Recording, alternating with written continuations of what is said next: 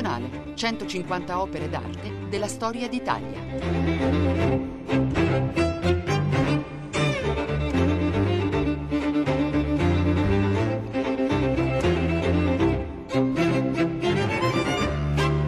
Buongiorno dal Museo Nazionale di Radio 3. Quest'oggi giunge una delle opere simboliche del Rinascimento italiano, che è testimone eccezionale di quella che è stata la stagione di innovazione del mondo dei medici a Firenze. La sala che è quella che ospiterà quest'opera così importante, per cui il Museo Nazionale si prende anche un grande rischio a portarla fuori dal suo ambiente usuale, è quella dei Rinascimenti, dove si trovano Michelangelo, tra l'altro, e Lorenzo Ghiberti. Si tratta niente di meno che, come si diceva un tempo, del Davide di Donatello, quello in bronzo, non quello in marmo, le due opere hanno una loro diversità evidente, portato il Davide da Francesco Cagliotti, che è docente di storia dell'arte moderna presso l'Università Federico II di Napoli.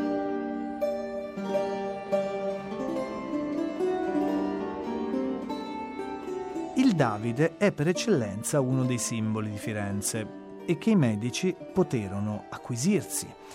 Vi è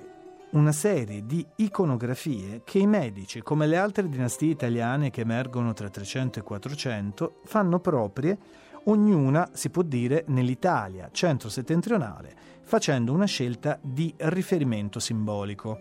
Ad esempio, gli Este di cui ci siamo occupati, per esempio per il ritratto di eh, Lionello d'Este che sta all'Accademia Carrara di Bergamo, avevano scelto il romanzo cavalleresco, Niccolò d'Este che aveva infiniti figli legittimi e illegittimi, c'era il famoso detto di qua e di là dal Po tutti i figli di Niccolò, chiamava tutti i figli con i nomi del romanzo cavalleresco, con alcuni anche molto strani, come Borso, che sarebbe la versione italiana di Bohort dal Bretone, o anche Meliaduse da Meliaduns.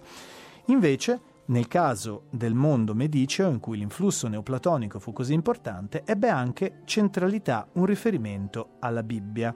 Davide viene naturalmente dai luoghi dell'Antico Testamento ed è per essenza l'idea del mondo piccolo che può sconfiggere il mondo grande, dell'eroe senza macchia e senza paura che sfida un nemico molto più grosso, molto più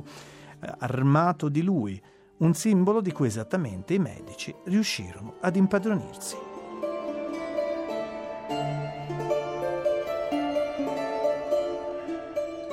Donato di Niccolò di Betto Bardi, detto Donatello. David, 1439-1443. Bronzo con tracce di doratura. Altezza 158 cm. Firenze, Museo del Bargello.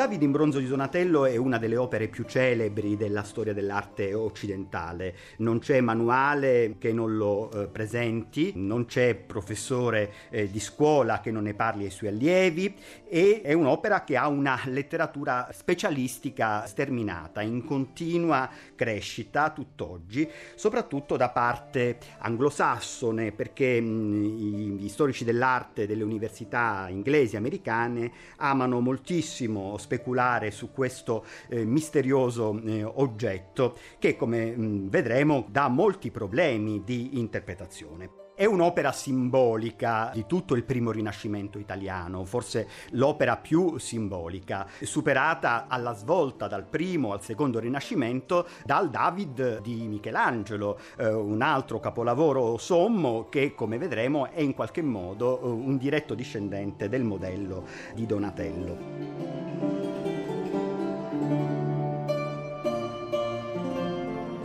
Carattere simbolico del Davide Donatello è eh, dovuto al fatto che quest'opera eh, riassume in maniera esemplare tutti i caratteri del, eh, dell'umanesimo e del rinascimento cristiano. È una figura nuda, quindi una figura all'antica, come un eroe classico, come un dio pagano, che nello stesso tempo rappresenta però uno dei massimi personaggi della tradizione giudeo-cristiana, in particolare uno dei grandi protagonisti del Vecchio Testamento e lo fa con una tale coerenza da eh, riuscire a sintetizzare perfettamente la tradizione plurisecolare dell'Occidente cristiano e la cultura nuova dell'umanesimo che riscopre i classici, che riscopre il passato precristiano e lo fonde mirabilmente nei suoi valori etici e figurativi con il Medioevo.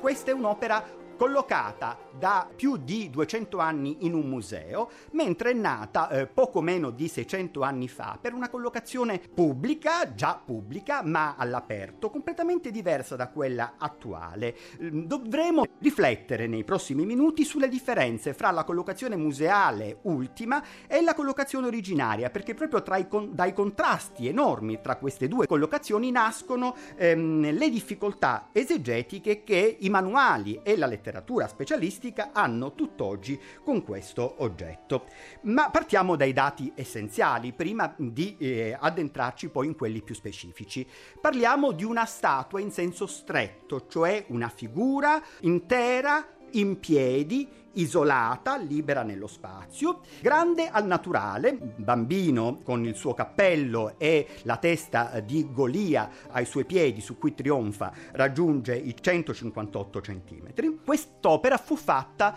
verso la fine degli anni 30 del 400 da eh, uno scultore come Donatello che ormai all'epoca aveva 50 anni ed era già ricoperto di grande successo. Donatello eh, fino a quel momento aveva eh, lavorato moltissimo, soprattutto per la committenza pubblica e soprattutto in marmo. Nato nel 1386 all'incirca, eh, aveva esordito a metà del primo decennio del 400 eh, nel cantiere dell'opera della cattedrale fiorentina, Santa Maria del Fiore, che era all'epoca, assieme alla chiesa di Or San Michele, il più vivace e scoppiettante dei cantieri per la committenza scultorea, in particolare per la committenza statuaria, che danno vita al eh, Rinascimento fiorentino e di conseguenza a quello italiano ed europeo, in un momento in cui la scultura assieme all'architettura è un'arte pilota di questa rivoluzione, mentre la pittura verrà poco dopo con Masaccio in grado di intuire le grandi innovazioni di Brunelleschi e Donatello, suoi amici, e di seguirle.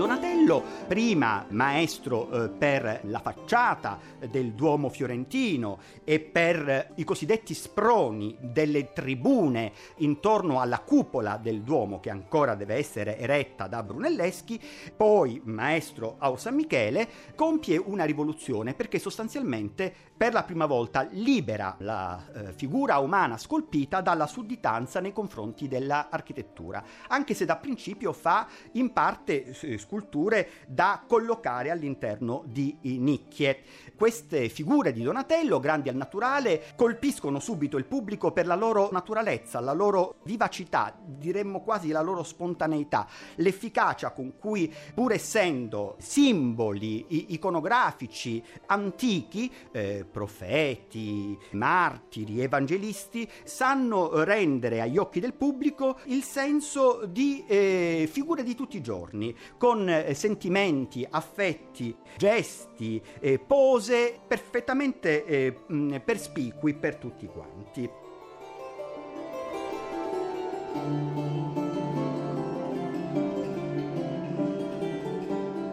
Questo atteggiamento di Donatello si percepisce eh, molto bene già nel David di marmo, nello stesso museo e nella stessa sala che eh, egli esegue a poco più di vent'anni per uno degli sproni delle tribune del Duomo fiorentino, quindi una figura all'aperto, libera nello spazio, che però è ancora immatura in quanto Donatello esce dal mondo gotico, è, è ancora giovane, lavora nel marmo, cioè in una materia molto vincolante che blocca i movimenti e, e questo suo eh, conato di vita, di eh, moti vivaci, di affetti, trova naturalmente degli ostacoli eh, nella materia. I committenti gli chiedono di eseguire una figura di poco meno di due metri che deve andare a moltissimi metri d'altezza sopra eh, il Duomo, per cui una volta collocata la figura dal basso sembra davvero inadeguata e viene eh, quindi portata giù e destinata ad altra collocazione. Una collocazione eh, che però si risolve in un grande successo perché la figura vista da vicino da tutti altri esiti. In più David sta diventando una sorta di simbolo civico, un simbolo della Repubblica fiorentina. Ricordo uno Stato repubblicano che si sente minacciato, lo è realmente, da grandi potenze signorili, cioè monarchiche, come la Milano dei Visconti o eh, la Napoli degli Angioini durazzeschi e ciò nonostante riesce quasi come il piccolo David contro eh, Golia, ad avere la meglio sui suoi avversari, per cui si identifica sempre di più in questo personaggio eh, già imprescindibile della storia giudeo-cristiana che ora è anche una sorta di vessillo della cosiddetta Florentina Libertas, della eh, libertà repubblicana eh, dei fiorentini contro le altre compagini statuali d'Italia che invece sono tutte monarchiche, signorili, detengono quindi un potere assoluto.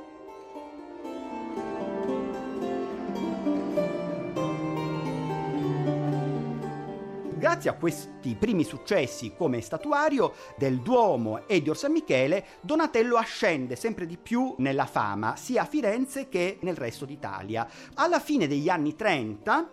quando ormai ha 50 anni, i medici, che dal 1434 sono signori effettivi, anche se non formalmente riconosciuti di Firenze, i medici conquistano il suo contributo come grande artista e gli commissionano un secondo David, non più un David pubblico ma un David privato, ma eh, in una collocazione molto sapientemente eh, meditata, perché si tratta della casa principale dei medici in Firenze, frequentata dagli esponenti eh, dell'elite politica e quasi sicuramente in uno degli ambienti principali di, della casa, quindi visibile a tutti, c'era il David, il quale circa 20 anni dopo la sua prima inaugurazione, fu trasferito dai medici in una casa nuova, più grande, più sontuosa che nel frattempo avevano fatto edificare all'architetto Michelozzo. E qui, nel nuovo edificio di Michelozzo, il David fu posto al centro del cortile principale, in una maniera tale ci ricorda Giorgio Vasari nelle vite un secolo dopo, che tutti i passanti, tutti i cittadini e visitatori di Firenze, scorrendo lungo Via Larga, potevano ammirarlo attraverso il portone che era una sorta di cannocchiale puntato verso il centro del cortile.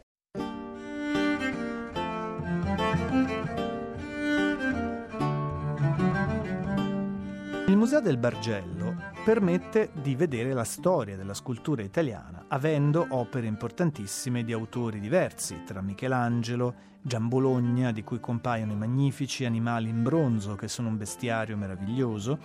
ma anche naturalmente Baccio Bandinelli e molti altri. Donatello in questo percorso ha un ruolo importante e i due Davide sono davvero magnetici per gli spettatori. Peraltro, naturalmente a Firenze e anche al Museo dell'Opera del Duomo si possono vedere svariate opere di Donatello, tra cui un profetino, erano opere di decorazione, naturalmente, che spiegano, anche per come sono state ricollocate nella struttura che imita quella originale di Santa Maria del Fiore, come egli sapesse scolpire per dimensioni e luoghi remoti. Si possono vedere, ad esempio, al Museo dell'Opera del Duomo il San Giovanni Evangelista e quella impressionante Maria Maddalena Penitente, che opera lignea meravigliosa, che sembra quasi capolavoro di un artista espressionista degli anni venti del Novecento. Nel momento in cui Donatello crea il suo Davide, Firenze è in un punto storico complesso, anche perché si trova di fatto all'inizio di un complicato periodo di assestamento. E i medici che cadono nel 1494, quando c'è la Repubblica, fanno di tutto perché i cittadini si identificano nel Davide per andare alle armi non per difendere la civitas fiorentina, ma per difendere i medici che vogliono che tutti i cittadini pensino che la città fiorentina sono loro e che senza di loro la città fiorentina non può esistere. I medici decisero di porre il Davide poco più di un secolo da quando era stato creato, nel cortile del Palazzo Medici, che poi si chiamò Riccardi, che venne creato da Michelozzo. Un'opera quindi che era simbolica del prestigio e del potere della casata. Francesco Caglioti racconta Il David di Donatello.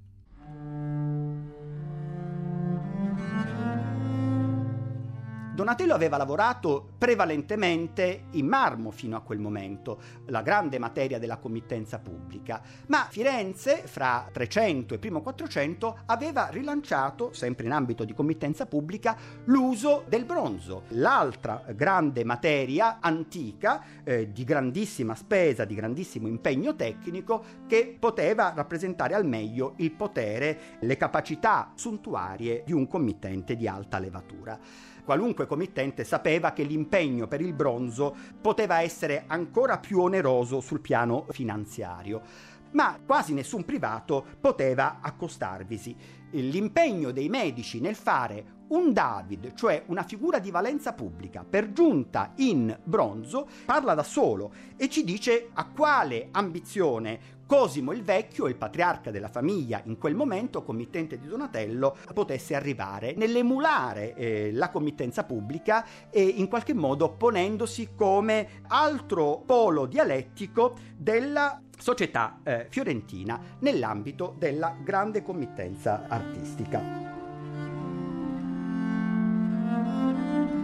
Caduti i medici a seguito dell'invasione di Carlo VIII in Italia e restaurata una repubblica piena, quindi non soltanto nella forma ma anche nei fatti, il nuovo governo nel quale frate Savonarola aveva una grande parte morale, il nuovo governo decise di confiscare tutte le principali opere d'arte di Casa Medici e di portarle a Palazzo dei Signori, Palazzo Vecchio, per mm, migliorarne l'arredo con questi cimeli eh, che ricordavano i tiranni abbattuti. Queste confische furono tanto più facili nel caso del David e di un'altra opera analoga che Donatello aveva fatto nel frattempo per i medici, cioè la Giuditta, perché, come abbiamo appena detto, David era diventato, e la Giuditta al suo seguito, un simbolo di Florentina Libertas, un simbolo di civismo eh, repubblicano. I medici avevano cercato di appropriarsene, ora che erano caduti i nuovi i capi della Repubblica, rifondata in qualche modo su basi democratiche, si sentivano autorizzati a rivendicare che il primo possessore di questi simboli era lo Stato di tutti i cittadini. Il David quindi fu posto al centro del cortile principale. Curiosamente, dopo alcuni giorni, però, fu rimosso perché la sua nudità, nuova e inquietante, dava problemi di pudore al frate Savonarola e ai suoi seguaci. E sulla base originaria del David fu posto il David in bronzo di Verrocchio, che non dava problemi a Savonarola perché si trattava di un giovinetto che indossava una casacca che ne copriva le eh, pudenda.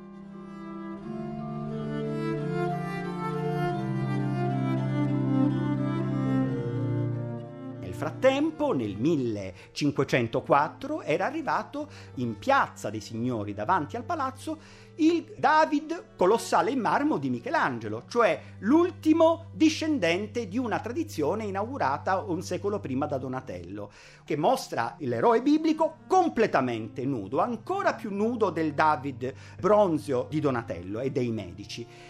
in qualche modo con la sua svolta verso un mondo nuovo, verso il rinascimento maturo, legittimava pienamente quella nudità antica di Donatello che fino a quel momento ad alcuni aveva dato problemi, in particolare a Savonarola, e che ora era perfettamente comprensibile, pacifica per tutti. Nella collocazione riconquistata al centro del cortile dei signori, il David rimase per circa mezzo secolo, finché il Palazzo dei Signori non diventò la prima reggia dei medici, i quali divenuti negli anni 30 del Cinquecento i signori definitivi dello Stato, ma come duchi riconosciuti dall'imperatore e da tutte le altre grandi potenze d'Italia ed Europa, abbandonarono la dimora micheloziana e scelsero, con una forte significazione eh, simbolica evidentemente, l'antico palazzo pubblico come loro residenza, salvo poi abbandonarlo qualche decennio dopo perché un palazzo troppo medievale non si prestava alle nuove esigenze di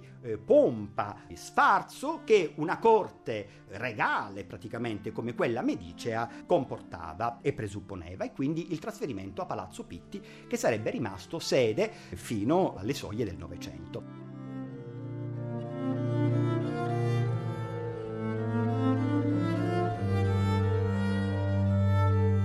Con l'arrivo dei medici duchi e granduchi a Palazzo Vecchio, la committenza Medicia sempre inarrestabile, sempre indefessa nel promuovere novità, cambiamenti, non poteva essere più paga di questi arredi eh, quattrocenteschi, per cui dopo un secolo il Davide di Donatello batteva in qualche modo la fiacca anche se rimaneva un, cimelio caro alla tradizione locale, alla tradizione fiorentina, per cui non fu nascosto in un magazzino, fu posto nella sala che oggi conosciamo come la Sala Bianca. Lì rimase fino alla fine, fino al tardo Settecento quando, con la riscoperta dei cosiddetti primitivi, l'opera fu portata agli Uffizi, vi rimase circa 80 anni e poi quando, con Firenze, capitale d'Italia, fu eh, fondato l'odierno Museo Nazionale del Bargello, naturalmente era destino che il David approdasse lì e diventasse in qualche modo l'opera simbolo del museo.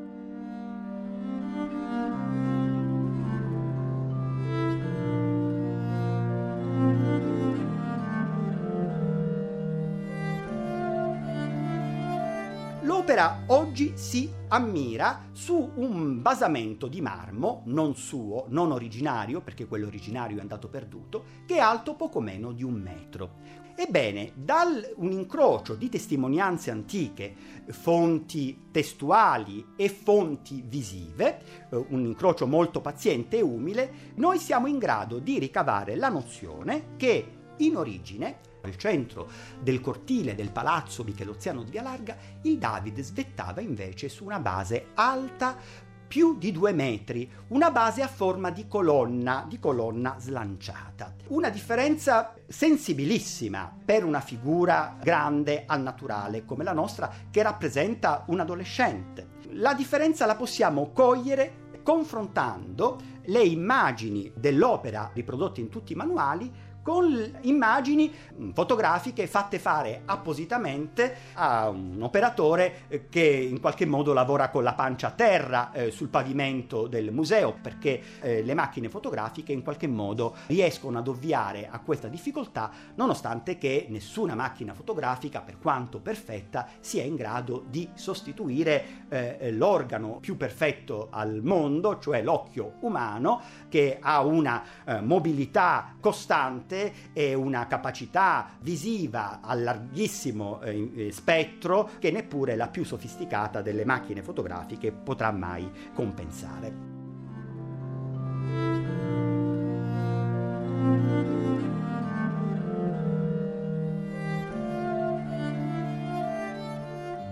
Dunque, se noi osserviamo il David nella collocazione attuale, vediamo davanti a noi un giovinetto dalle forme gracili, quasi femminee, molli, incluse in una silhouette eh, sinuosa, eh, quasi serpentina, con le scapole, i, i, glutei cascanti, il ventre, anch'esso eh, molto eh, scivolato verso il basso. La testa è coperta da un cappello a tesa larga che adombra completamente il volto, per cui sembra che il ragazzetto stia guardando verso il basso con un'aria sconsolata, qualcuno dice addirittura eh, pentita o addirittura qualche esegeta anglosassone ancora più audace, irretita dalla vista della testa di Golia, nemico appena abbattuto di cui sembra quasi che David si sia invaghito. Questo gruppo eh, di giovinetto e trofeo in forma di testa del nemico poggia poi su una strana calotta bombata, scabra, che si vede immediatamente appena ci si avvicina alla base e di cui non si capisce il senso, e poi tutto ciò a sua volta poggia su una corona eh, vegetale ferma, quasi una ruota, uno pneumatico eh, moderno che si trova lì per caso.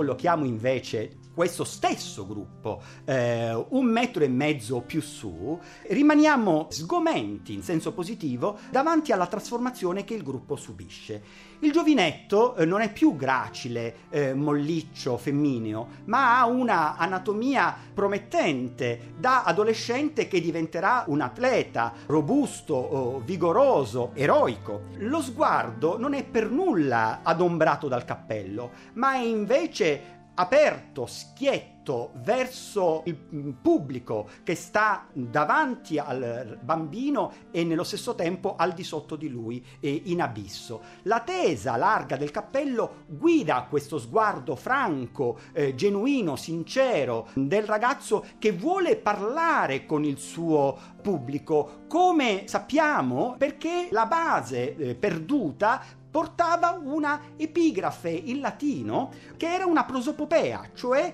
una sorta di dialogo eh, della statua parlante con eh, il lettore eh, del testo, quindi con il, con il, proprio pubblico. E attraverso questa prosopopea eh, David incitava i suoi eh, adepti. Inoltre la testa del eh, gigante, che al momento appare una sorta di strano impedimento tra i piedi del bambino, vista dal basso, risulta come un mastodonte, un, un macigno in bilico sulla slanciata colonna originaria, con il rischio di cadere se il bambino dovesse fare un movimento appena inavvertito.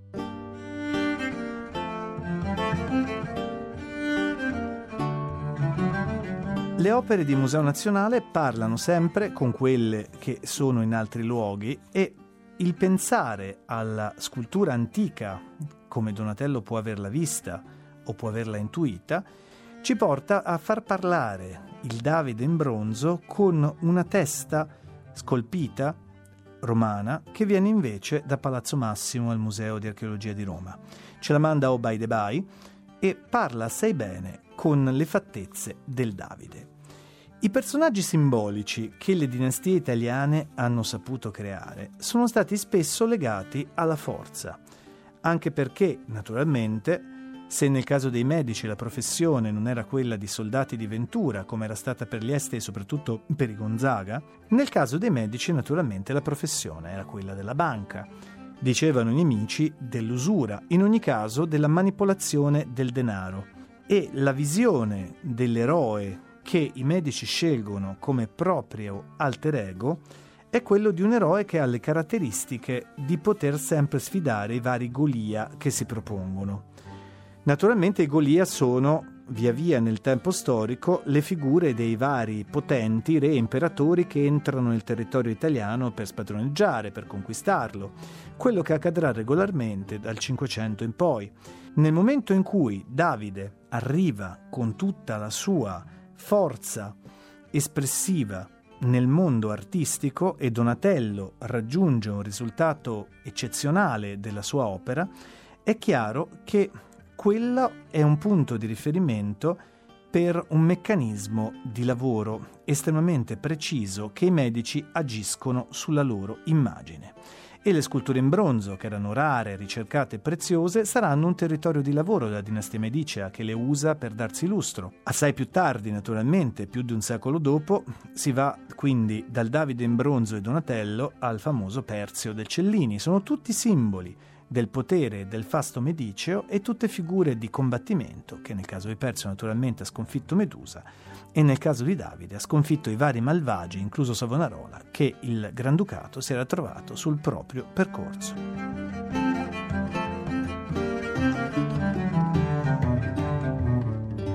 Francesco Cagliotti racconta il David di Donatello.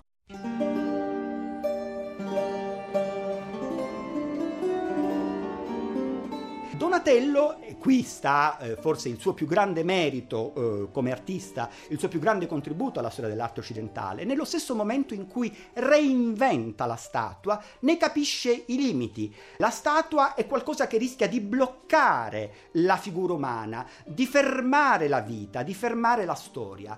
Donatello la affronta inserendo nella statua una serie di piccoli ma cruciali elementi che permettono allo spettatore, al pubblico, di capire che la vita, per quanto bloccata dal marmo o dal metallo in un suo preciso istante,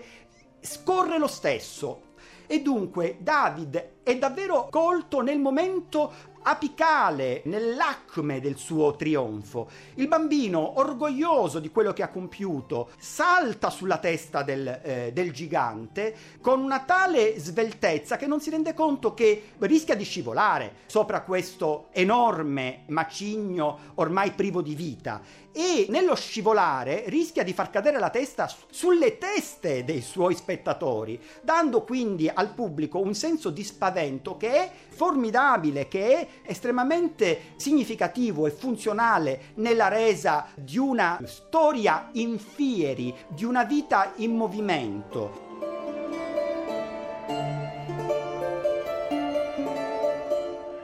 A questo punto, posta di nuovo la statua su un basamento colonnare alto, capiamo finalmente anche la sua nudità. Il David non smette di sconcertare per la sua eh, nudità, che invece è perfettamente comprensibile se noi ricollochiamo l'opera alla sua altezza originaria. Qui bisogna fare un passo indietro e ripercorrere rapidamente il Medioevo e la sua fortissima, robusta tradizione culturale di opposizione alla idolatria pagana. Il Medioevo celebra la propria idolofobia, la paura degli idoli antichi, degli idoli che rappresentano gli dei falsi e bugiardi. Il Medioevo celebra questa sua idolofobia come rappresentando tutte le volte che può gli idoli pagani in forma di figure statuarie, cioè intere, isolate nello spazio, di bronzo di bronzo dorato, come era in parte il Davide dei Medici quando fu inaugurato, poste queste figure sempre sopra piedistalli slanciati, alti di forma colonnare. Questo perché la Roma antica aveva lasciato al Medioevo alcuni monumenti di questa forma che eh, non avevano smesso di colpire il pubblico dei pellegrini e degli abitanti di Roma per tutto il Medioevo, fino a diventare alcuni dei più celebri mirabilia urbis, cioè meraviglie della città. Pensiamo alla colonna Coclide istoriata eh, di Traiano o a quella antonina davanti all'attuale Palazzo Chigi.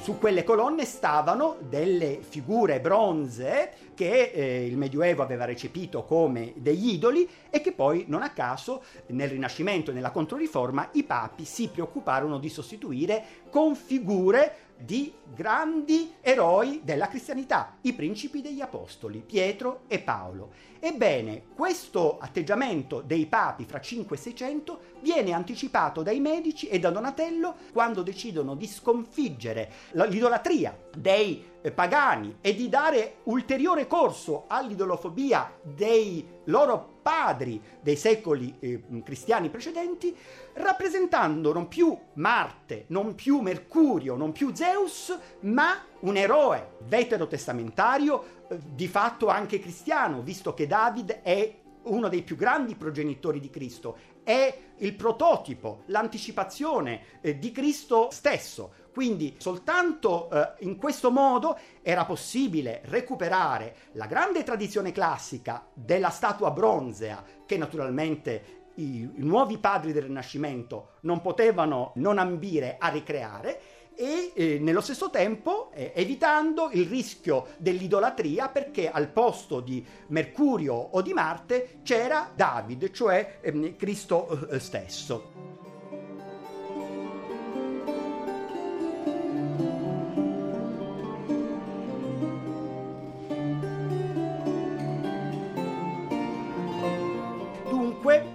Spero di essere riuscito in qualche modo a significare, in questa opera stile, iconografia, eh, contributo dell'artista, progetto del committente eh, si fondono eh, davvero in un esito unico e irripetibile che naturalmente è in grado di vivere attraverso i secoli, di suscitare tuttora, dopo 600 anni, il, la nostra ammirazione, nonostante che tutto sia nato in un contesto politico e culturale ben preciso che è quello della lotta eh, sostanzialmente fra eh, le elite fiorentine per eh, la conquista del potere eh, politico all'interno dello Stato repubblicano fiorentino. Non è una scoperta recente quella di chi dice che il Davide di Donatello è una opera eh, di valenza politica, ma francamente dopo tutto quello che abbiamo perso, il contesto originario, la base originaria, l'epigrafe originaria, è difficile capirlo oggi nel museo. Soltanto ricostruendo archeologicamente la cornice di origine riusciamo a capire come i medici siano stati in grado davvero di contrapporre al Davide marmoreo di Donatello, frutto della committenza pubblica, un David semipubblico e semiprivato, più importante, più autorevole ancora dell'altro perché non era in marmo ma era in bronzo, perché era opera dello stesso scultore nel frattempo maturato e capace quindi di dare alla statua una vitalità da storia e poi appunto di contestualizzare la figura all'interno di una nobile cornice architettonica, spaziale, ambientale come quella del cortile centrale del palazzo di famiglia che era nello stesso tempo il palazzo di governo.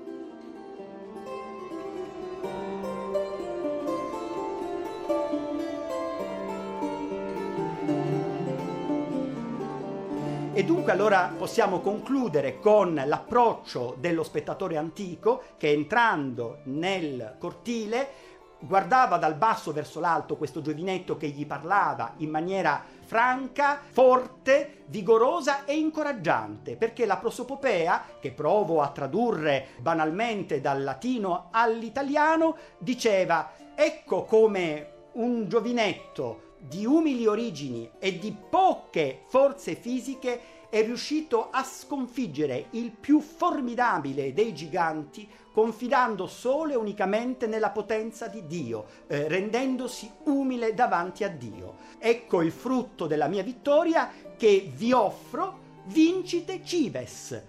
Era la conclusione, cioè cittadini, alla vittoria.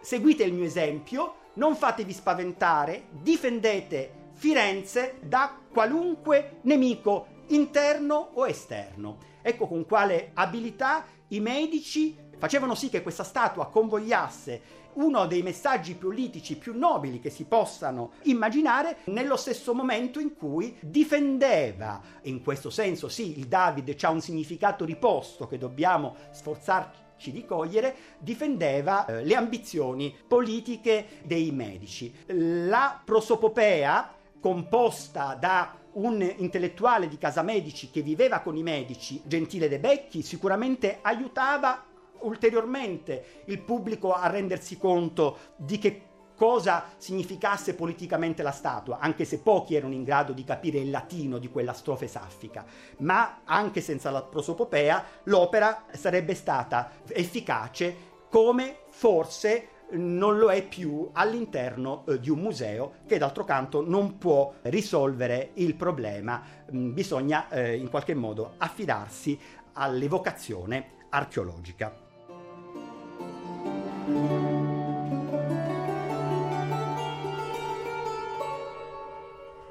Francesco Caglioti ha raccontato Il David di Donatello.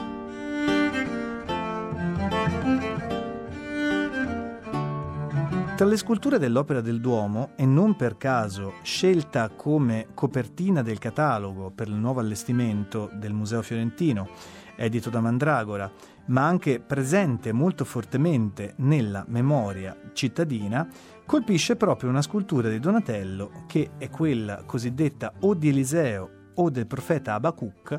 che i fiorentini hanno sempre chiamato affettuosamente e familiarmente lo zuccone, anche perché è una gran testa senza un capello, un'espressione imponente, un abito a pieghe di straordinario risalto estetico e la mano infilata in una cintura o banderuola. Donatello quindi è entrato nella percezione popolare, ha saputo diventare argomento di conversazione, farsi proverbio nella Firenze quattrocentesca e le sue sculture danno la possibilità di rappresentare un mondo di personaggi, soprattutto dell'Antico Testamento,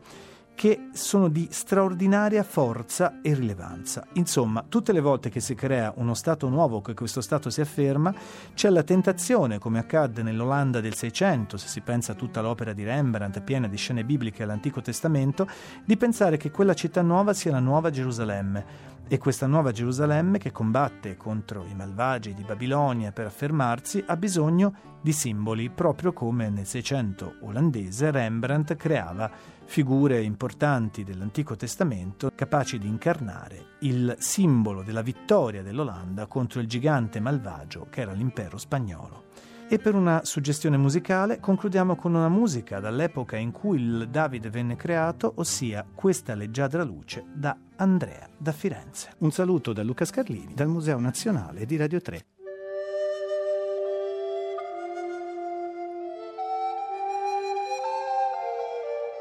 Museo Nazionale, 150 opere d'arte della storia d'Italia. Regia di Valerio Giannetti, a cura di Monica Donofrio e Cettina Flaccavento. Musiche scelte da Valerio Corzani. Per scaricare e riascoltare questa puntata, museoradio3.rai.it.